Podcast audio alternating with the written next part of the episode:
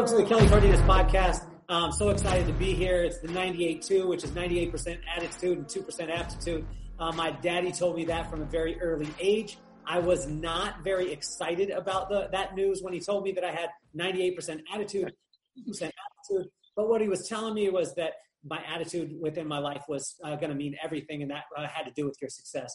I want to welcome on our guest today, uh, Mr. Danny Gonzales. He's from the University of uh, New Mexico Lobos. Uh, he's the head football coach. He's got, I, I want to list off a couple stats before you go, Danny, because I think this is crazy. Uh, 14 bowl games in 16 years. Um, he played for the uh, University of uh, New Mexico. He was an assistant coach there. Uh, he was with Arizona State for the last two years as defensive coordinator. San Diego State for seven years before that as the safeties coach and uh, defensive coordinator coach. Um, also went to seven straight bowl games with San Diego State. Um, I love this because Herm Edwards uh, uh, said that you were the, one of the great uh, young defensive minds in the country, uh, which is amazing. I, I, looked up a stat too uh, that there is only guys only 119 Division One football teams in the country, and we have one of the head coaches, one of only 119 people in the whole entire country uh, to be able to get to the level that he's at. So I want you to welcome, and I want to welcome you to the show, Danny. Thank you so much for being here. Thank you for having me. I'm I'm honored. I mean, it's great. I mean, you said all those nice things about me, and uh, you know, it's it's been I've been very blessed and very fortunate. Like you said, Herm Edwards gave me a great opportunity, and Coach Long, who I worked with for 20 years, both at the University of Mexico, San Diego State, uh, and now back here at UNM again. Uh, just been very, very unbelievable in my career, and have been blessed and fortunate to work with great people. And um, I'm honored to be on your show. Well, I, I, tell you this, it is so cool because I, I got a hold of you yesterday. Actually, my brother got a hold of you. My brother is my my my keeper, and I love him so much. He's my big brother. He's the man. His name is Rob Cardenas. You follow him. Um, this episode is going to be sponsored by uh, my daughter and my son because the whole reason for this podcast is because I wanted to go after the the top thought leaders in the uh, in the country and in our world and help them to realize that anything that they wanted to be able to do was possible. So for me to think, you know, when I was starting off the podcast that I would be able to get the, the head coach of uh, University of New Mexico on, I mean, that's a stretch, but I want my kids to understand and know that that part is possible. So let's start off with this, uh, Danny. I mean, obviously, I mean, you played football, uh, you played punter, you played safety. Um, when you were playing like Pop Warner, um, did you imagine that you would be experiencing the level at which you're experiencing right now? No, to, to tell you the truth, I didn't play start playing uh, football until I got into high school. I was a soccer player growing up. Um, football wasn't huge in Albuquerque. Um, YAFL was just starting out, the Young American Football League, and, and I didn't really take partake in that. And then when I was uh, my freshman year playing soccer, the football coaches actually they needed somebody to come punt, like you said. And I went over there one day and did a good job. And then I was like, I don't want to just punt. I want to play ball. And so they handed me the football and, and we took off from there. I mean, I, I had some fun and did some good things. So, um, no, had no idea I'd be where I'm at today. I mean, even graduating college, um, when I was done playing, I knew I wasn't good enough to play in the NFL. So I was, I was working at Bank of America, was just going to go see where that took me. And Coach Long had asked me if I wanted to come be a graduate assistant. And from there, I mean, I'm here now. And so I, I, had no idea. I mean, I loved sports growing up, was a huge football fan, uh, really wanted to play in high school, but had taken the soccer path and, and God has plans for all of us. And that was the way he wanted me to be indoctrinated into football. And uh, I'm so grateful that I, I was, and, and that's where we're at today.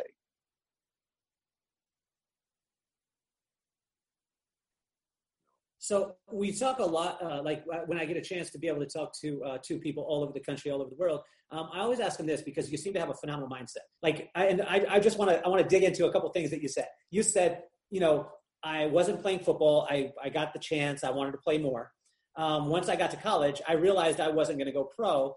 Um, so I, you know, so you decided on something else. You went down a different road, and you had a great attitude about it. You were talking about it. You just flowed right through it. You glazed over it.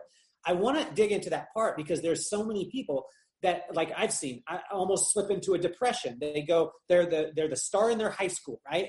Then they go to college and they're the star in their college or they're playing well. Well, the, the NFL is a whole different ball game once mm-hmm. we go.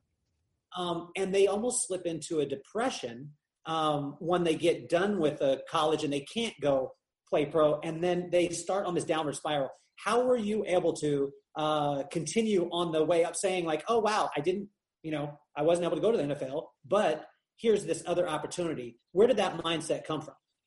You know, from my parents at a young age, my dad, I mean, like you said, uh, your father instilled you the 98 too. I agree. I mean, attitude and, and you can't be an energy vampire. I mean, you have to take everything on with a positive attitude. And I, I say it all the time. I'm a very, I'm a, half, a glass half full kind of guy. I'm very positive in every situation. Um, and I think in, in life, you have to be willing to bet on yourself. And if you're willing to bet on yourself and you have a plan, uh, you're going to be successful. I mean, and there's a difference between having a dream and having a goal. And, and I'm, I'm big on dreams. You just hope they happen. And goals, you have a plan and you don't deviate from the plan. You may have to adjust the plan, but you don't deviate from it. You, you set it and you go and you don't stop until you get there. And doesn't matter what crossroads you come to. Um, there's going to be a lot of uh, bumps in the road. You just have to fight through them. There's going to be smoke. I mean, if, if you, uh, if you've ever read the book, The Coffee Bean by Jon Gordon and Damon West, uh, it's a great story. I mean, where I mean, it gives you the three different environments and and the final the final one, the coffee bean. I mean, it, it you put it in coffee, even a bean different than ground. You put it there, it's going to turn into to uh, coffee after about an hour of hot water, and it just it, it adapts to its situation. It adapts to the the um, circumstances around it, and it makes everything keep going. And if you're just willing to keep fight, doesn't matter what crossroads come your way, you'll find you you'll make it to your goal at the end. So let's go back to your parents too, because this sounds to me like a lot of conditioning, right? Because I don't believe that uh, this is just my belief. I mean, we could be off on this. You could dispute me if you want. Um, I've never. I don't think that in a if you had two kids born today, right? The doctor looks at one and is like, "Wow, this one is focused," and "Wow, this one's not." Um, a lot of things have to do with our conditioning. So take us into the mind of your parents. Like the reason I say this is because my dad is listening, and my dad had like 500 or like maybe five, ten sayings that he would say all the time that I was mad mm-hmm. at 25. Um, what were some of those things that your parents said to you early on that were, you know, uh, preparing your soil, um, but maybe you didn't listen to them at the time? No, no, for sure. I mean, uh, and I think that my, my whole coaching career has, has come from a lot of the stuff that my dad taught me when I was from a young age. Uh, one was he's not, my dad was never a yeller. He didn't yell at us. Um, he would talk stern to us. If there was a message he wanted us to give, he'd look us in the eyes. And, and I remember at a very young age him telling me, "Look, son, don't don't yell at people. If you yell at people, they're going to tune you out. If I'm going to sit here and yell at you, you're not going to hear a word I say. But if you say it in a demeanor where it's a softer tone, where that they're going to be worried they're going to miss something. Uh, and when people get dramatic and they want to yell and scream, usually people tune them out. And the people that are are just stern talkers, you're afraid you're going to miss something, so you actually hear the message. And I think they're taking that into my coaching style. I mean, I'm not a big yeller. I mean, I think there's times that you have to get after them, but there's uh there's coaching and there's there's the teaching aspect and the coaching aspect. The coaching you can get after them, make them go hard, yell and scream to run, run, run, run the ball, all that good stuff, hit them hard. But when you're teaching and you're actually using that as teaching moments, it, it's it's a waste of time to yell at people. And we've had a very successful, been very successful doing that and that teaching method, and that goes in the classroom it goes with your kids it goes with your spouses i mean when you're when you're having a confrontation with whoever it is yelling never solves anything and so I, I was big on that my dad was big on that growing up uh, there was um, I was very blessed and fortunate. There wasn't a lot of yelling in our household, maybe between me and my older sister, who used to like to tangle a little bit. But uh, other than that, I mean, it was a very uh, a very easy learning environment growing up, um, and I think I've instilled that and been able to take that everywhere I've gone. And I know, I mean, that's uh, that's been a very valuable, valuable lesson to me. And then uh, in, in, in the sports aspect of it, playing sports, um, when things wouldn't go my way uh, at a young age, I, was, I would get very emotional. I mean, if I when I was playing goalie in soccer, if they'd score, I'd punch the ground and uh, those kind of things. And, and it used to just infuriate my dad. Like, come on, move on. You just your goals further down. Just don't worry about that. You got to just bad things are gonna happen in sports. There's always positives and negatives, and you just got to fight through the negatives. And uh, he would tell me that and go one ear and out the other. And so one day a, at a soccer game, they scored and, and I got upset and, you know, I hit the slap the ground or whatever. And I looked over the sideline and my dad jumped down to the ground and he's screaming and kicking the ground. I mean, here's this 40 some year old man yelling and screaming in front of everybody that my, their son gave up a goal. I was so embarrassed. And after the game, he goes, is that what you want me to do every time they score? I was like, come on, you, you kidding me? I was so just mortified and, and never did it again. Never, never. I mean, he taught me a lesson right then and there.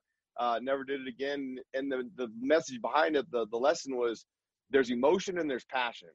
We want to be passionate. We want to we want to fight and do everything we can to be successful.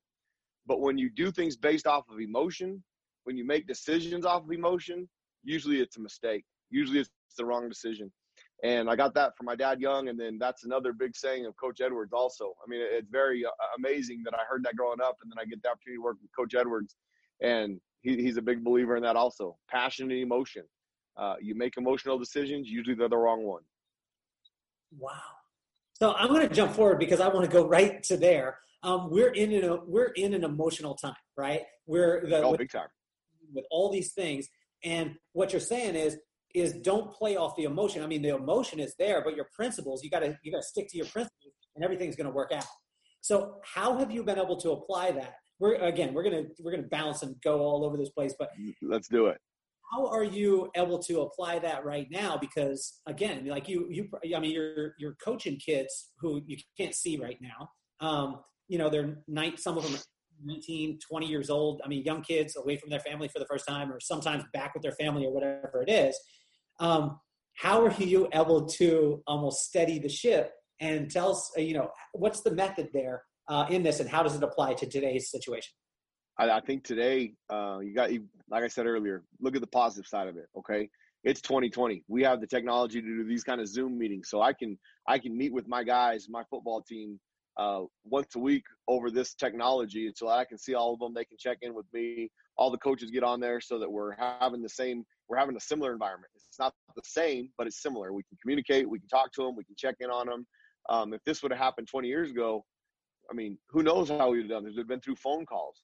So the positive is we have some ways to to deal with this a little better than we would have in the past.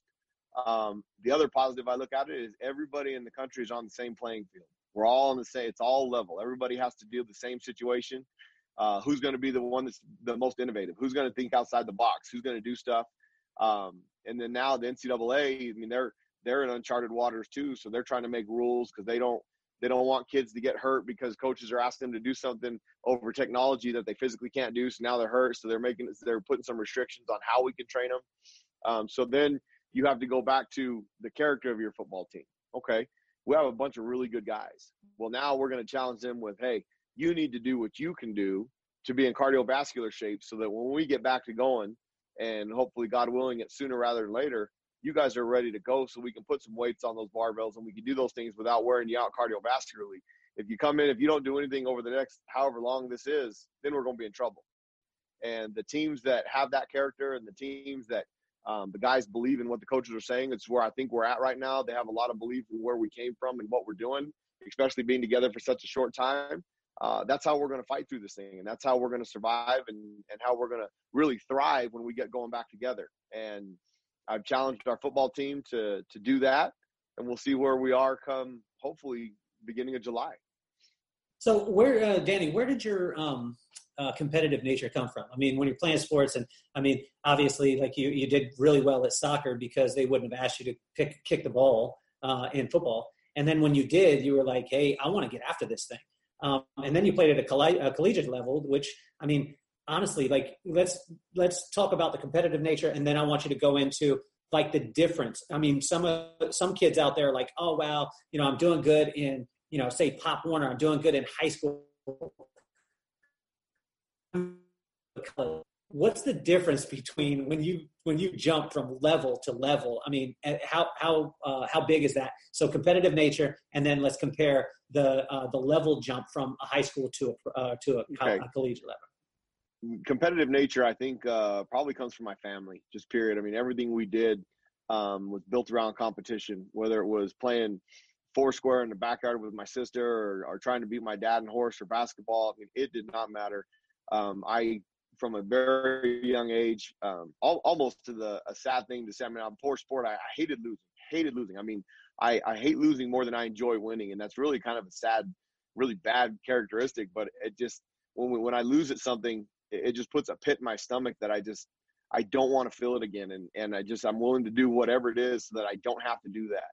And I think that part of part of that is if you're going to be really good at something or you're going to be passionate or you're going to be competitive, you have to be all in. um, you have to be willing to risk that feeling of of losing, that that hate that you have inside to lose. Because if you don't, then when you lose, it's not a big deal. And I'm a big believer that everything that you do becomes a habit. Winning's a habit, so is losing. Losing's a habit.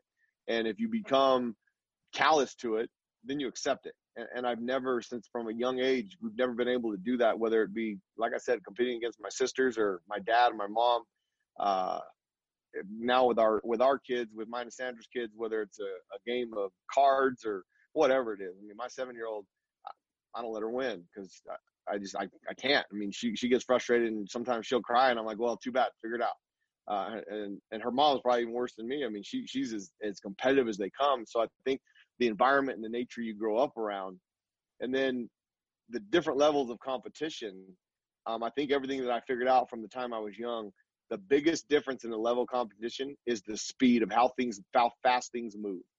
Um, in football, it's the guys the guys are bigger, they're faster, they're stronger, but the speed of the game, the reaction that you might have been used to against guys that were similar level of competition, all of a sudden you're playing guys that are better. Well, you better adapt or you're going to get run out of there. And it's the same thing going from college to NFL. The speed of the game is so fast, and the reaction times that you're used to making, if you don't adjust, you're done. You're going to just get get run out of there. So um, I think in every level of competition, I mean, obviously guys are going to be more talented, they're bigger, they're faster, but the actual speed of the game is what makes the most significant difference.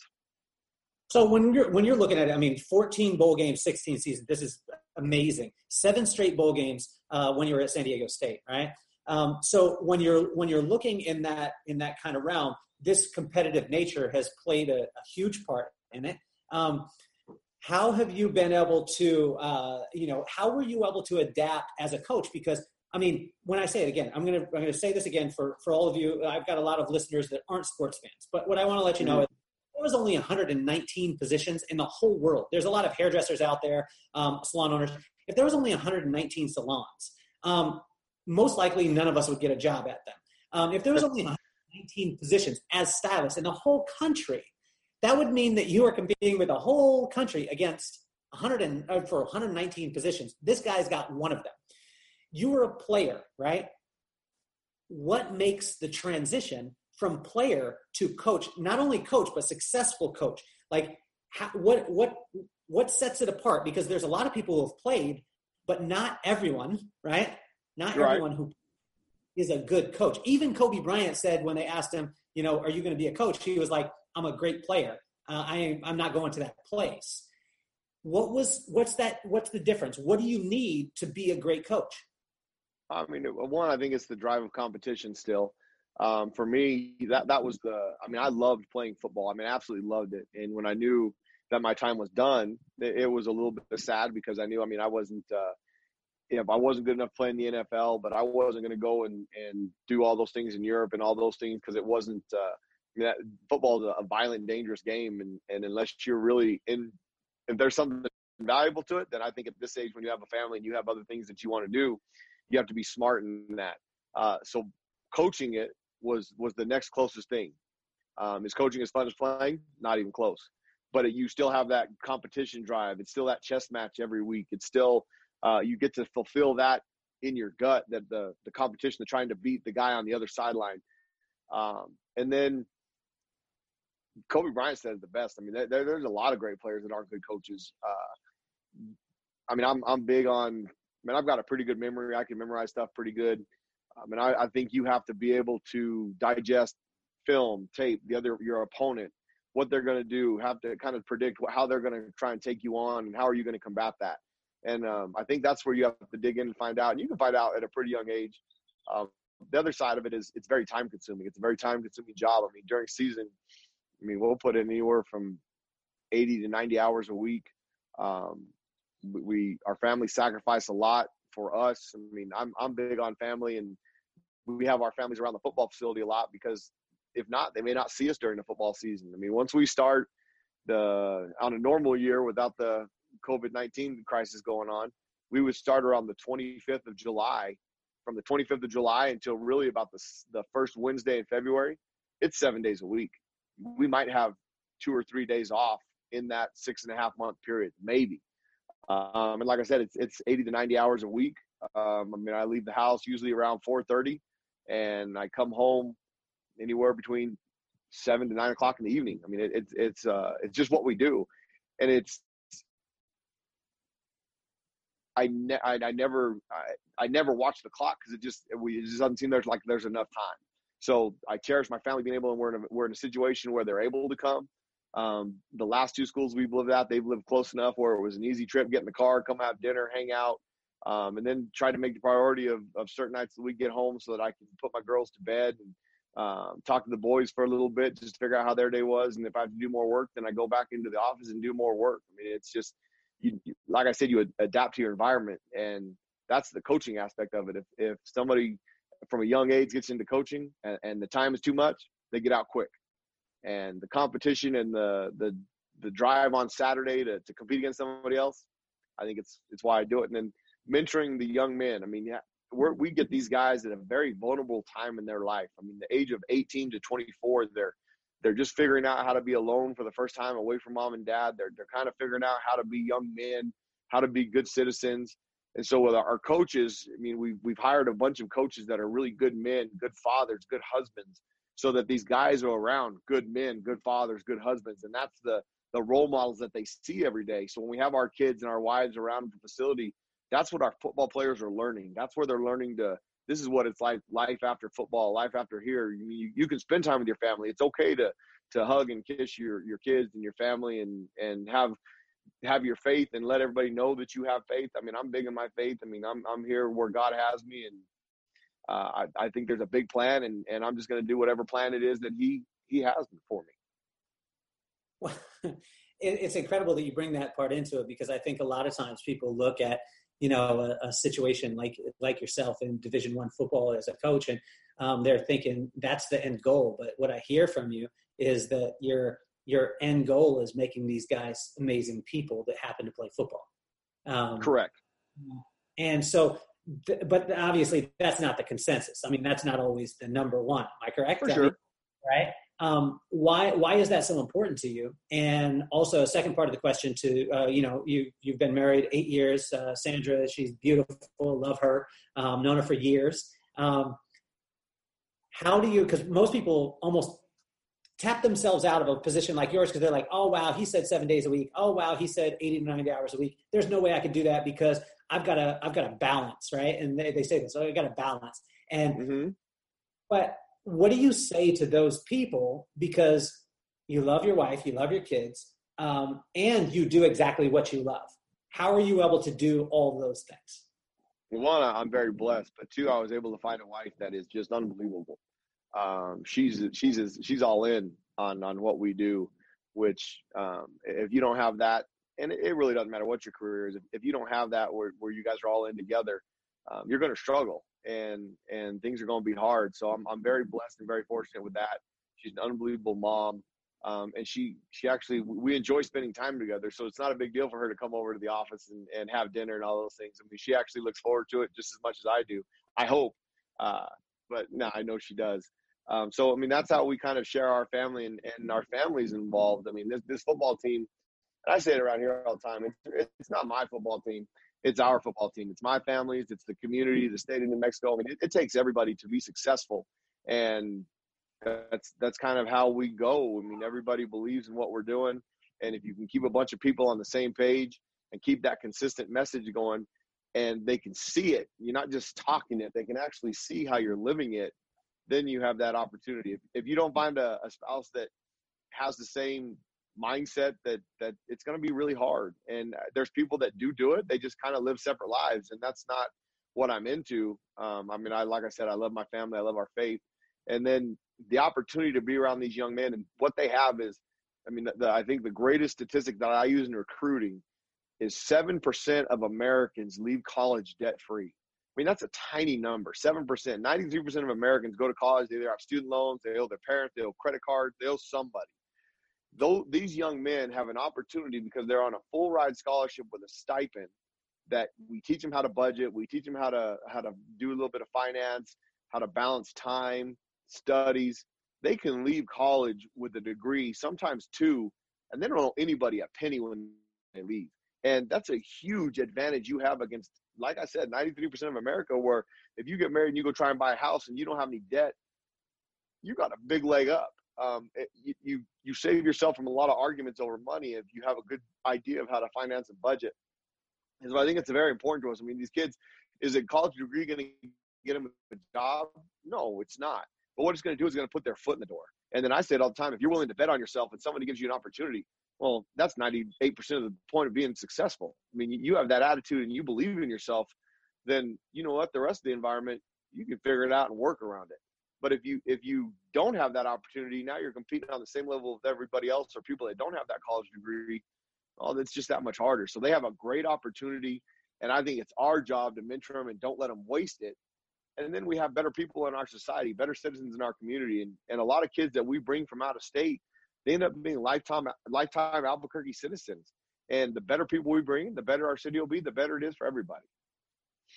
Wow, you you should run for president.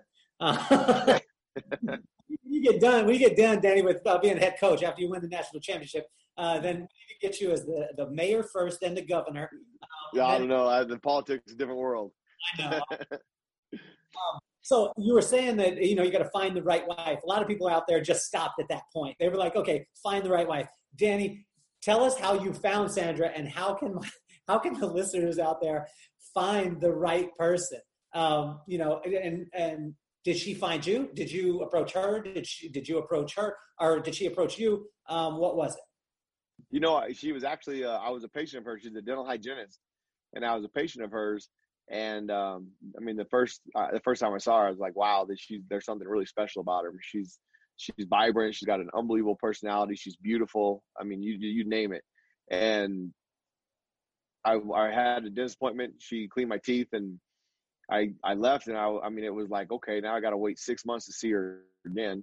I waited six months. I went back. She did it again, and, and finally I was like, look, do I really have to wait six months to see you again? I mean, what what do we what what do I got to do here? And uh, she kind of laughed, and and then I started taking her some Starbucks and started spending some time over there. And finally, I I say it all the time. I was persistent. She gave in, um, but I and I was fortunate. I was able to find a friend.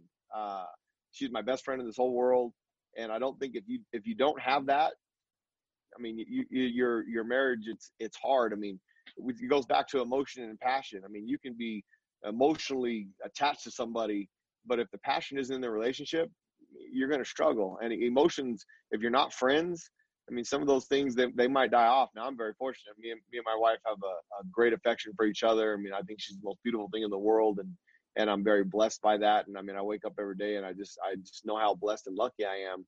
Um, so that helps but we're great friends. I mean, she's my best friend in this whole world. She understands me. She knows what I want um, in life. I know what she wants. We're very strong in our faith together. So, uh, I mean, I'm I'm I'm very blessed and fortunate. You are blessed, man. You definitely are blessed. Let me ask you this, just quick question before we move on. Um, down on that first visit, did you have the cavity creeps? Uh, did you have any cavities? Uh, Cause no, I, I, didn't. I said all the time, and I told her, you know, I've been to the dentist, dentist in a while. I mean, you gotta take it easy. And she was, uh, she didn't believe me at the time, but uh, we got some funny stories about that later. But no, I mean, it was, uh, it was funny. She, you know, she talks about all the time that you know, parent patients will will stare at her, and it would make her a little bit uncomfortable, whatever. So she'd stare right back in their eyes, and usually when that would happen, the patient would look away. Well, I mean, I was just staring right at her, and she looked down at me to get me to look away. I didn't didn't budge, and I looked at her, and so she looked away again. She's like, "Oh God, what's he doing? He's a creep." So uh, we we had some fun with that, but it was just uh, really really cool.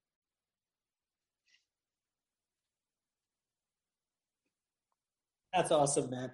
Uh, I want to I want to uh, jump to present day as far as you coaching things like that, which I think is is so important. And um, I, my my um, was it my uncle on my uh, wife's side? He's a a pitcher for the Angels, and he's a, a, a pitching coach. So I asked him, I was like, with these high level athletes, right? You have these high level athletes that are, get, I mean, amazing at what they do. They're so talented. They got hard work. They got all this stuff. I said, how do you teach a pro guy like and he showed he shared with me a couple of methods on how to be able to take these high level people and get them to be able to adapt to a culture and on a team sport. Danny how do you do that? Because literally like i mean you're uh when you came in in january right? You got hired in january to new mexico right? Was it january? You're uh, you you cut out for a second. It's okay.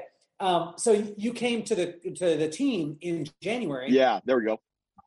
So you came in January. So help me with the, or, or stay with me on this analogy. But basically, it's kind of like a stepdad, like a new stepdad, right? Your mom marries someone for sure. else. Come in, and there's all these people that are there in this organization, in this school, everything like that, and you roll in, and you're the head of the organization. How do you get these high level athletes to buy in? What is the what's the trick there?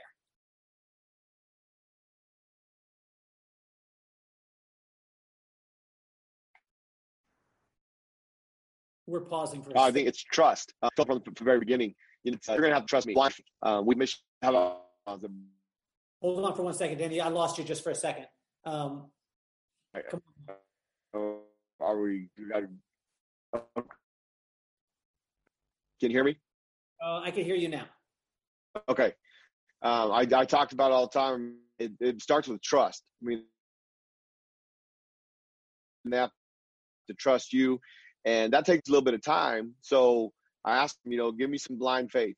I mean, leave without that I'm I'm proud of. I mean, Google my background. I mean, you can find out where I've come from, what I've been, the successes I've had, who I've coached, how I've coached, um, and I'm, I'm very proud of that. And I talk to our young men all the time. You know, be careful because you get a black mark upon your name, you can't erase that. I mean, it's there forever. And in this day and age of social media and the internet, it's all it's there forever. I mean, anybody can find it. So, um, faith, believe without seeing, and then trust. I mean, and and it's taken some time, but I think over the time, once they understand that they have your you have their best interest at heart, it's not about just about you. It's about them and about the vision of our program um, then I think they can start believing that. And once you gain, once you garner that trust between each other, then the world, the sky's the limit. I mean, you're just gonna everything can take off from there. But that's the biggest factor in in leading an organization. They have to trust that you're in it for them and not for yourself.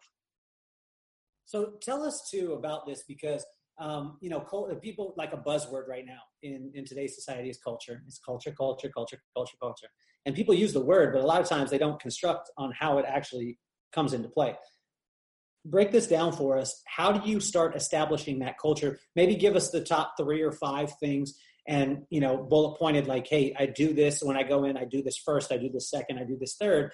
Um, because I, I, believe that culture has to be intentional. And if it's not intentional then it, you're intentional on the other outcome. Does that make sense? Um, what are your for sure.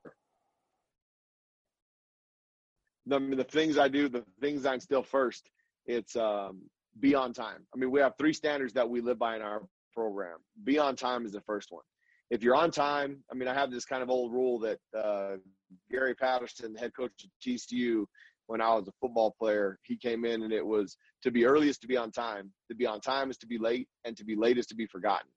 And I've been big on that. Be on time. If you're on time, it shows that you're interested. It shows the respect that you have for whatever it is that you're doing. Uh, it shows that you want to compete and get after it. So be on time takes care of the majority of the things that we ask them to do. If they're on time, it means they're where they're supposed to be. They're doing the things they're supposed to. They're taking care of the things away from away from the football complex that they're supposed to. Uh, second is respect. Uh, have respect for people. Um, and if you feel if you feel disrespected, okay, stand, stare them in the face. But don't just think that you're going to get respect because of who you are give people respect. If they don't give it back, then you can find out the reason why.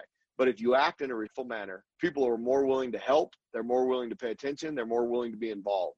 If you act like you're better than they are, then you've got no chance. And then the third thing that we go after is competitive, compete. You have to have a competitive bone in your body if we want to be successful. You have to compete at everything you do. It goes back that drive earlier where I said if you're not all in, you don't put everything on the line, losing is not going to hurt and it's not going to matter and it becomes a habit. But if you're competitively driven and you compete at everything you do and if you put everything you have into being successful at whatever it is you're doing, if you do, if it does fall apart, it hurts so bad that if you have that drive, you're going to do whatever it takes not to let that happen again. So when you came into your to your crew, right? So you come into a new organization, you've had 14 bowl games, 16 seasons in San Diego, you had seven straight bowl games. Um, you come in like you're on fire, like you're on, you know, and you're bringing this level of fire into this organization. what do you see? Like, what do you see right now? Like, right when you came in, what were some of the deciding factors outside of you being it being your alma mater? What were some of the components that you saw saying like, this is my, this is where I want to be? Because there could have probably been some offers from some colleges that you would have been like, ah, I'm okay. Why was that? Why New Mexico's? Uh, why University of New Mexico? Why did you do that? Um, one, it's one like I like you said, it, it's very important to me because I played here. I know how special this place can be. I think the city of Albuquerque is an amazing place to live. The state of New Mexico has got some really cool things that you can do with your family. Um, and the success that we had when I was an assistant coach here before and a player, um, we competed for the conference championship. We, we finished second four times, um, and it was a fumble here, an interception there that, that cost us games that, that cost us from winning the championship. We moved on to San Diego State in the same league, and we won three championships in a five-year period. I know the the formula it is to be successful to do, to do that championship. I know how to be successful here because we've done it before. Um, this job is a little bit in most places it's unique. Albuquerque is a very unique place. Um, we don't have a great population of people. I mean, there's only 1.2 million people in the entire state, so we have to be able to um, predict and project kids from other places bring them in and get them used to the environment here in Albuquerque, which I'd, like I said, it's a unique place. I love it. Uh, and usually after about two years, those guys adjust and adapt and they never leave. And if you get the right ones, because it all comes down to coaching, you're a good coach if you have good players. Coaches don't get to play. Coaches don't get to tackle. They don't get to intercept. They don't get to throw the ball. So if you don't do a good job recruiting and you don't have guys that can play, it doesn't matter how good you are schematically as a coach. If the guys ain't good enough, you're not going to win. And so you have to be able to project and predict who's going to be good players, bring them in here, develop them. Um, I know how we've done it in the past. I know where we did it in other places to be successful, and we were successful. So right away, that blind faith, they can have it because they've seen results in the past. Okay, guys did this and it worked. These guys did this and this is where it took them. They won championships. They went to bowl games. Um, they had the success that we're not having here. What are they doing different? Well they did it so let's let's let's try it. And the try it aspect is the biggest part because the big thing that i've gotten to hear accustomed is we have this certain level of how hard we play how hard we expect our guys to go. And it's almost an unrealistic expectation that when we first try and implement it the guys are like you're crazy. There's no way you can ask us to do that. But we've done it and we can put tape on there to show them what it's supposed to look like, hard they've worked to get where they are, um, where they're going to go. And so if, if you don't have that proof, it's hard for somebody to believe in what you're saying without seeing it. Well, we can show them where it's been from. We can show them all those wonderful things, but then you have to have the guys and find to buy into what you're saying. And I believe right here we have a good group of guys that are willing to do that. Um, we've been interrupted a little bit with this COVID 19, but everybody has, so it, it's okay. We'll adapt. And that's where that's where I believe okay this can be done this is how we're going to do it and why i came here i mean my family's here it's an opportunity that i think this is a special place that you can win championships championships which i think was another big piece so it was the right time. I mean we did have other job offers that we just didn't feel was best for our family. We thought this was a really good opportunity and and time for a place where our family can be. And the bottom line is where god wants us to be. And so that's where we're at.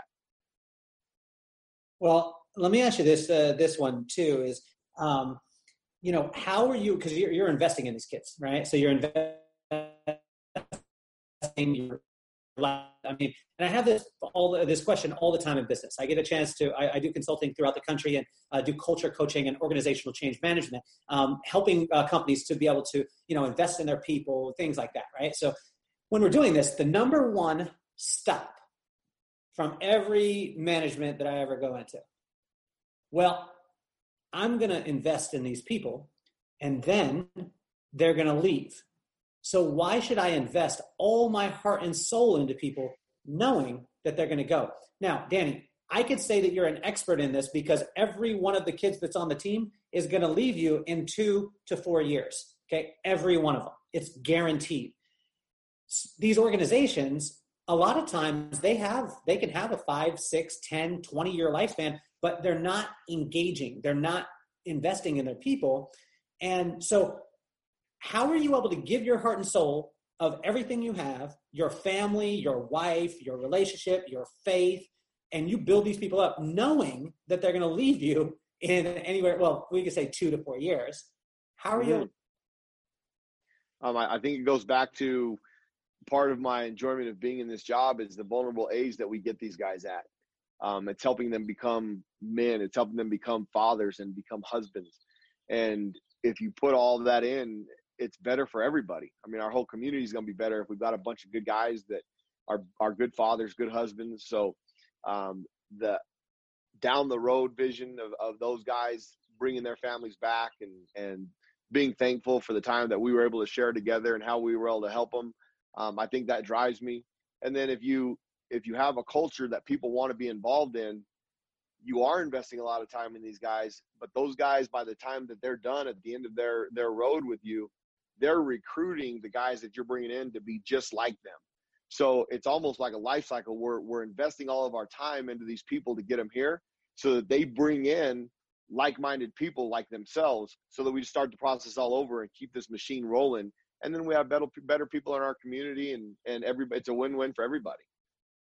So this is, blows my mind because what you just said, what you just said is you're not about building a football team you're about building a community. I mean that's not a common thought. It's not a common thought because most people are like i got hired to do a job. I'm going to create the best football team possible. But if you guys hear what danny is saying he's saying the football is secondary to the people that are there which i think is amazing um, I want to discuss this because I've never got a chance to discuss this with a with a, a, coach, and especially a coach on your level, right? So you have all all the all us yahoos, right? I don't coach. I'm not a part of you know, the NCAA. I'm not a part of the NFL. Although I'm a free agent this year, so if anyone out there is looking, let's do it.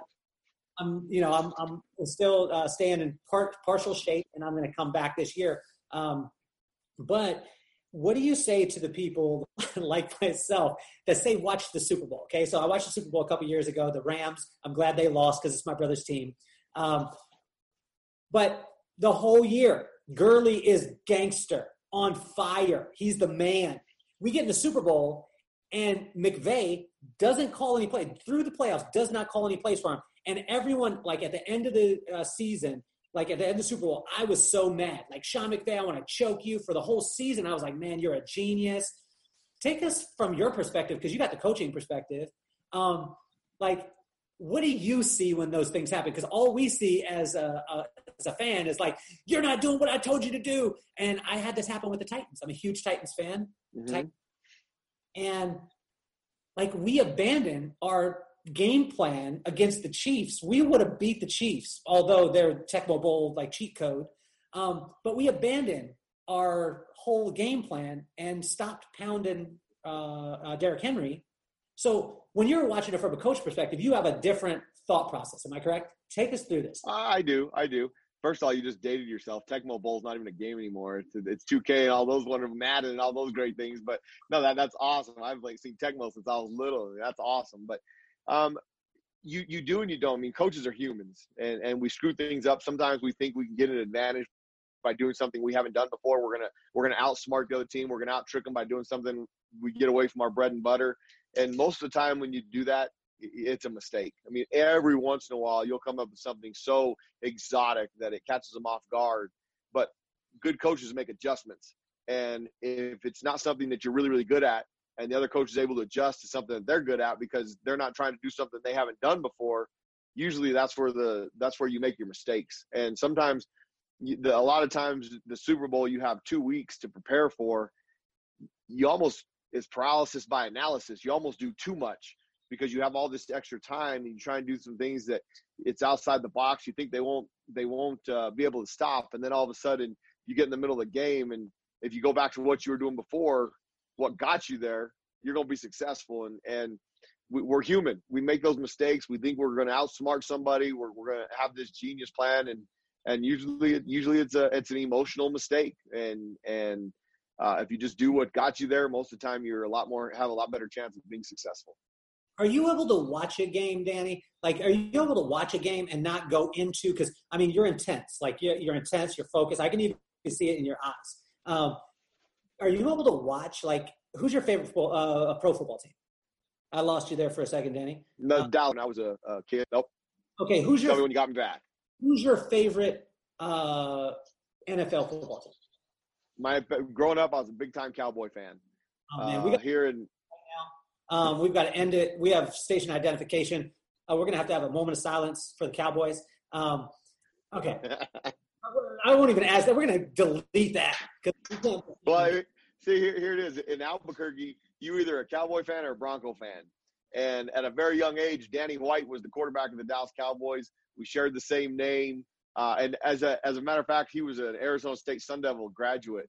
So when uh, when I worked at Arizona State, I got to become very good friends with Danny White, which was just a, a dream of mine. So I was a big Cowboy fan growing up, and it's been uh, uh, we've had some back when I was in high school. I mean, we were rolling in the '90s, win three Super Bowls in four years. Uh, but that's how it's been since then. We've been like this ever since then. So uh, with, with, the new staff, maybe Mike McCarthy can bring the Cowboys back. I mean, Jason Garrett had a run at it, got close, but uh, you know, you know, I'm like I said, I'm a half, I'm a half glass half full kind of guy. So let's let's go for the future.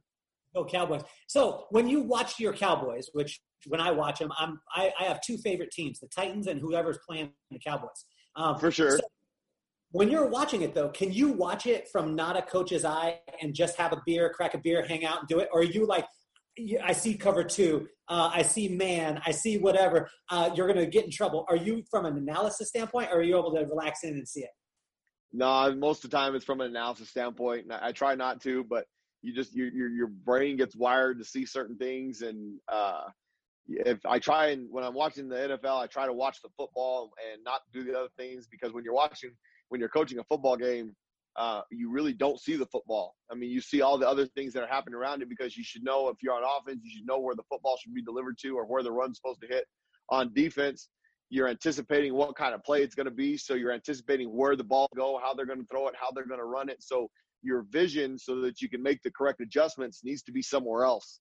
And so when I'm trying to watch NFL games or, or other college games on TV that I'm trying to enjoy, I try and watch the football and I find myself getting straight away from that. My eyes get broader into a, wider vision, and it becomes analysis. Uh, and it drives sometimes. It, my wife will be like, "What are you? Come on!" But she's she. I mean, sitting next to me watching everything. She's a big, bigger sports fan than me probably. Um, and she gets into that in-depth analysis, and she starts talking coverages, and um, it, it's just it's awesome. It's fun, but most of the time, it gets dragged out into that bigger, broader analysis. So being, I mean, being in a situation, I, am sure that there's there's uh, college coaches all over the country. There's uh, high school coaches all over the country that pattern their game after you, like seeing what you've been able to accomplish, be able to uh, how you're able to coach. So they're looking at you as that mentor, right? They're looking at you and saying, "Wow, you know, if you're you're probably mentoring high school coaches in New Mexico, knowing your character, you're probably around them or connected with them or whatever it is, and they're looking to you what coaches do you look at and say like i want to kind of pattern my not that you want to be like anybody because right. you want to be like a carpenter i know him too he used to hang out back in the day um, sure. but do you pattern your your coaching game after you know i, I was very fortunate in, in, my both playing and coaching career um, like i said dennis franchione was my head coach in college the first four years and then coach long came on um, Gary Patterson, the head coach at TCU, is, is an unbelievable defensive mind, and he was my defensive coordinator for my sophomore and junior year. And then Bronco Mendenhall, who's the head coach at the University of Virginia, he was our defensive coordinator and who I was a GA under my first coaching job here at New Mexico. Um, between Bronco and, and Gary Patterson and, and Coach Long, um, I've been surrounded by unbelievable coaches that are are great men, and uh, they're unbelievably schematic wise too. So those guys, um, and I learned from a long time ago. I mean, Bronco was probably the one that instilled this in me the most. Don't try and be somebody. You can take aspects of people. You can take the way they taught, the way they coach, how they scheme things, um, but take bits and pieces from everybody. But be yourself, because if you try and be somebody else, you're going to fail. Um, that that's 100%. If you're not yourself, if you're not authentic, you're going to fail.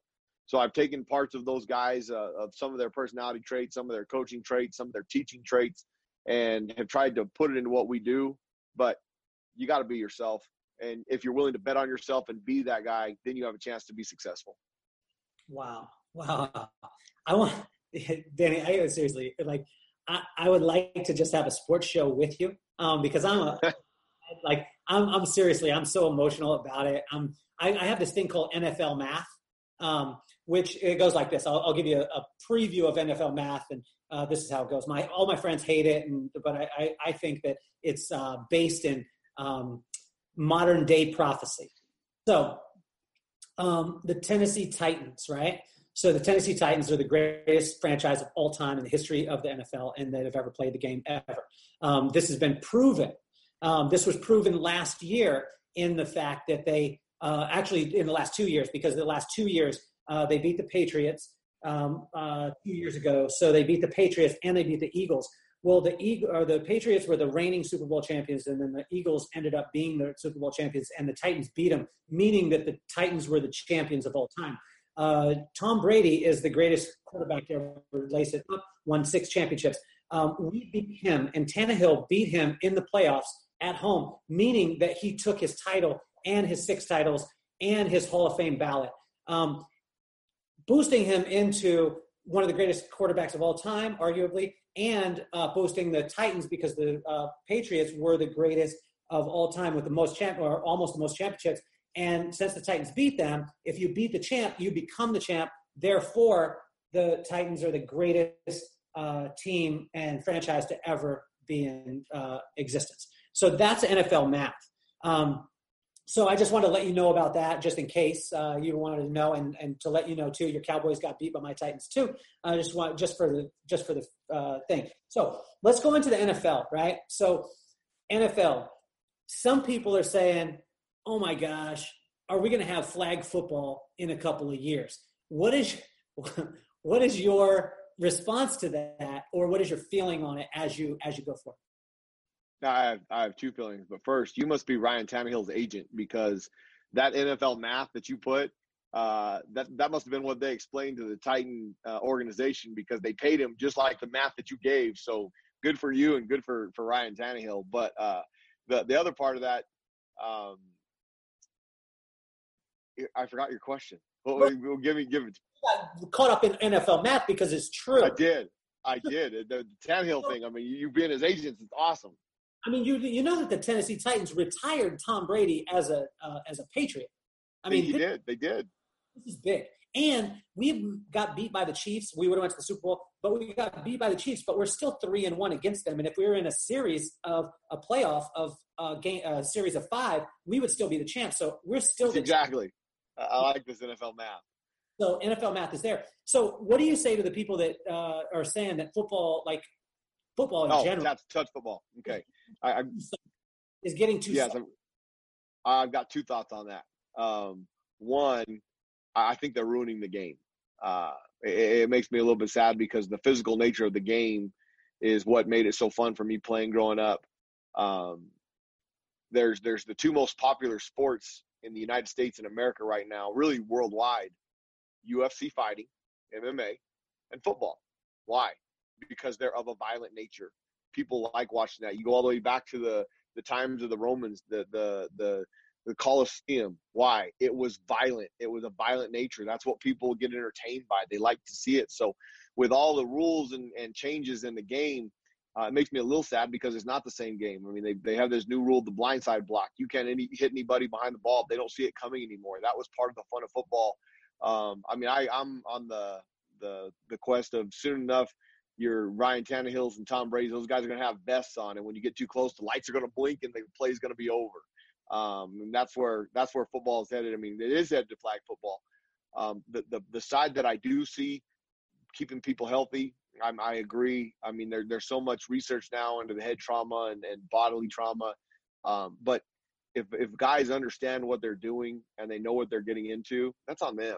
Uh, I, I mean, I knew what I was doing playing football and the research is there now. I still know um, we do different things to keep them to to teach them to get their head out of the game, um, play it safer, and I think that is very important. I think the NFL and, and college football and Pop Warner Young American Football Leagues are doing a better job of that. I think that is very important. But I think the game is a violent game. It's a, it's a that's the nature of the game. It's why people enjoy watching it and playing it. Um, so that, that part of it makes me sad, but I know it's it's for the betterment of the game. It's for the longevity of the game, and uh, it, will be okay. It, I mean, people are are um, the competitive side you can't take out of it, and the competitive drive is what'll keep our game going.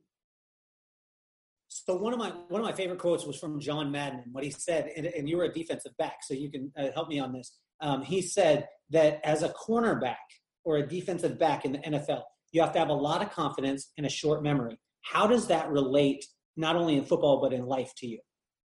Oh, I think you have to. I mean, there's like I said earlier, there's always uh, in everything you do, good things and bad things are going to happen, and you have you have to be able to to drive through the bad things um, just as much as you celebrate the good things. Because if you celebrate the good things too long, well, then that bad thing's going to get even bigger. And so you have to have a short memory. Um, you have to have that that swag or whatever it is about that belief in yourself. Uh, that, like I said, the, the, the willingness to bet on yourself that you're better than the guy across from you. And if it's talking to intimidate him a little bit, then then whatever it is, do it within the game. Um, I don't believe in playing dirty or being cheap, but I, I think uh, you have to get into somebody's head to, to have that competitive advantage. And that position in particular, being a corner of a DB, you're isolated. You're doing everything the opposite direction. You're doing everything backwards than what the other guy is. I think it's very hard and very tough. Um, and that was, I mean, it takes a special person. It ain't for everybody. And the game of football is not for everybody. If it was for everybody, if it was easy, there'd be a thousand guys out there doing it. There's not. Um, it, there's a limited select few that like that um, kind of competition. So um, I mean, you have to you have to be willing to believe in yourself. And short memory is the biggest thing. Bad things are going to happen. You got to let them go and move on. So, a couple quick questions, rapid fire. Favorite quarterback in the NFL right now? Favorite quarterback uh, currently right now? Uh, I, I'm going to go with Tom Brady because he's a winner. I, I love winning. So, according to NFL math, you're a Tannehill fan. Um, so, uh, favorite defensive back? Uh, all time Deion Sanders. Uh, early in the game uh, right now. Um, I like guys that want to count and will knock the, the, tar out of you that are big physical. Uh, Kam Chancellor from the Seahawks who just retired two years ago. I mean, those kind of guys. That, that's the that's the way the game should be played. Here we go. What about running back, all time and then right now? All time favorite running back, um, all time greatest running back ever, probably in the game is Walter Payton. I mean, the guy was unbelievable uh, unbelievable, just an athlete, competitor. Uh, I mean, did things that you can't uh, can't duplicate. I mean, Barry Sanders was close, but Walter Payton was just was just special and elite. Um, running back right now, uh, I mean, I, I, I, I can be biased, but um, I'm gonna go with it. Zeke, Zeke Elliott. I mean, he he runs hard. He's downhill. He he gets the job done. Well, and according to NFL math, since the Titans beat the Cowboys, you're a Derrick Henry fan. Um, so, no doubt. love that. Um, I do want to ask you, what do you feel about the dominance of the Tennessee Titans right now in the NFL, being the greatest of all time? Uh, you know, I mean, they they uh, they believe what you believe because they're paying their players like it. So, I mean, if if, if producing if producing semifinal losses, not winning championship is the is the high point, okay, then then that's all. I guess the Tennessee Titans are into the let's have a participation trophy for everybody. So I mean, if that's the way we want to go, that's okay. It seems to be the way of the world. uh, okay, so tell us about tell us about this time that you stayed up till one o'clock in the morning and playing ping pong because you were getting beat by your wife and you wouldn't go to bed until she until you beat her. Tell us about well, that. I, like I, everything everything we do is is competition driven. And my wife growing up had a ping pong ping pong table. I did not. Uh, when we moved to Arizona State, we bought one, and um, she had the the upper hand with some experience. And we were playing. We'd play ping pong, and and the scores. I mean, we played at 21. The scores would run. It would it would be. She'd beat me 21. I mean, it started out she was crushing me. It was 21-6, 21-8, 21-10, and then I, I closed. I mean, it would get closer, 21-18, 21-17, and and we were going, and I would lose like 21-19 because he'd have to lose by two, and I'd be like, "No, we're going again, play." And she's like, "I'm like, no."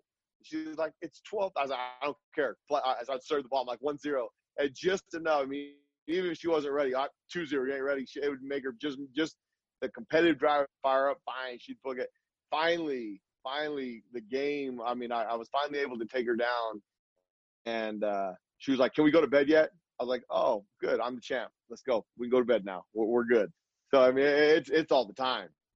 That's what I'm talking. So you just reiterated NFL math because even though you got beat 15 times, because you beat the champion, you are the champion. Meaning, I was the current champ. meaning that she, that's right. Until she took me down. are the greatest of all time. Um, But so, the problem, but what happened? So, but Kansas City beat you the last time you played. Yeah, but I mean that actually, you know what? The NFL season got uh, uh, in night in 2020. It's completely gone. We're not even so that actually voided the Super Bowl because it's in 2020. So we go back to okay, we go back to last year, which the the, last 2019 win. yeah, the 20 or the Patriots were the the champions, and we beat the champions in the playoffs in 2019. So bang, we are the champions. Um, I like it. Okay. Back to this uh, because the Tennessee Titans are the greatest. Um, what is the Star Wars for you? I always like to think in a galaxy far, far away. I asked you at the beginning to start off. Uh, did you think when you were a kid uh, that you were going to be at the level that you're at? You're one of 119 Division One football coaches in the NCAA in our country. Um, that was a Star Wars for you to think about. What's your Star Wars now? Like when you're looking at Uh, it, what's your Star Wars now? I mean, I'm, I'm, I love this place. I mean, I think Albuquerque is a unique place. New Mexico, University New Mexico is special. Um, if I had, if I, if our goal works out the way it is, um, we'll be here. I'm, I'm 44 years old. I, I would ideally like to retire when I'm 55. If we can be here for the next 12 seasons and we can win three, four, five championships, and uh, at 55 retire, and me and Sandra can go tour the world or whatever we want to do, that would be my end goal. Um, if we're successful here, we'll have other opportunities. Um, I, I- don't right now. I I don't see an opportunity that would be better than than what we want for our family or what we have. Um, so we'll, we'll have to see at that time. I was taught at a young age that you always listen to what they have to say because there could be something life changing for the family beyond you, your grandkids, your grandkids' kids. I mean, those things. But uh, here and, and now, I mean, if, if we had our end all, it would be till I'm 55 here and we go off into the sunset and have a great time. So when you talk about championships, let's put a name to it, a specific. When you're talking about uh, championships, what type of championship are you talking about? Program is win the Mountain West Conference Championship every year. And if you if we're good enough and we play good enough and we win every single game, we'll let those other people that make those decisions decide where they want to put us. And if they want to give us an opportunity to compete for national championship, oh, That's awesome, man. Um, so uh, do me a favor here. I have had, uh, Danny, I can't wait to be able to spend some time in person uh, when the COVID is done. Um, I love this because I want to review a couple. for sure. weren't taking notes. I was. Um, don't yell at people. That was huge. Um, you have a plan, eh, but you have to adapt. Um, there's a difference between teaching and coaching. Uh, wasting time, uh, you're waste. It's a waste of time to yell at people. Um, make sure that you're not making emotional decisions. That you're making them out of passion. Um, and when you're looking at the the emotion and passion, what you said is it's not similar. And you always reiterated this whole time: look at the positive, look at the positive, look at the positive. A thing that stood out to me too is a stat. I never knew this: seven percent that come out of college come out debt free. Only seven percent. That means ninety three percent of the kids who go to college come out with debt. And collegiate athletes are ones that can do that. Um, you said that. You said the, the thing that you reiterated again and again and again and again over and over again. And I don't know if you realized that you were saying it, but you kept saying bet on yourself. You kept saying, Mhm. which was amazing. And then you had three principles to have a successful. That's because, I mean, when I say it's simple, it's not easy. But again, let's let me reiterate this: 100, only 119 of these job positions, and we're talking to one of them right now, and we're talking to one of the greatest defensive minds in the game right now. And you say that there's only three things that you need to do to be successful. Number one, be on time. If you're early, you're on time. If you're out, uh, if you're uh, on time, you're late, and if you're late, you'll be forgotten. You need to have so that's be on time. Number two is respect, and number three is compete. Danny, I want to thank you for being on the podcast. Bring us home. What's the message that you want to get out there to every single person? What is your message? What is your legacy that you want to leave? You know, my my le- legacy is um, make the people around you better. Um, and how can you do that without being self-absorbed? I mean, lead by example. Lead by. I mean, and I'm a big believer and it's it's quality over quantity. Don't just do something to do it. Do it for a purpose.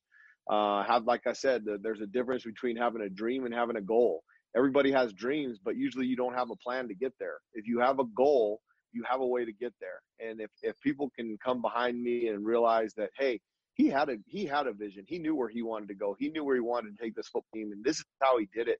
Even in the times where it seemed like they were going to fail, he didn't deviate. This is this is where they stayed to the plan, and in the end, that's why they celebrated it so much. I mean, it's it's it's in your gut. And if you're willing, I said, I do say it all the time. You have to be willing to bet on yourself because if you're not, what do you have? I mean, if you don't believe in yourself and you believe in you, well, as soon as it gets hard, and if you put all of it in, you put all of your emotion, you put everything you have into something. If you don't obtain it, it hurts. So you keep fighting and fighting, so you don't have that hurting feeling. And if you can lead by example lead that way, and you get a whole bunch of people that have that same mindset, you can be indestructible. Wow. Well, I want to thank you so much, Danny Gonzales, the head coach of the University of New Mexico Lobos, um, family man, father, husband, um, incredible, man. I, I, appreciate your time, and you are amazing. I can't wait to uh, have one of these in person and get in depth with NFL math. No, that'd be great. That NFL math stuff is good. Like, hey, and you know what? And when I'm looking for an agent, I'm going to come to you because you can use that NFL math here. I mean, I should I'll never have to work again. So well, I thank. uh, I appreciate you having me on, Kelly. I mean, I can't wait to do this in person and have some fun. Thank you. We got it, buddy. You're off the hot seat, man. Thank you for listening to the Kelly Cardenas podcast.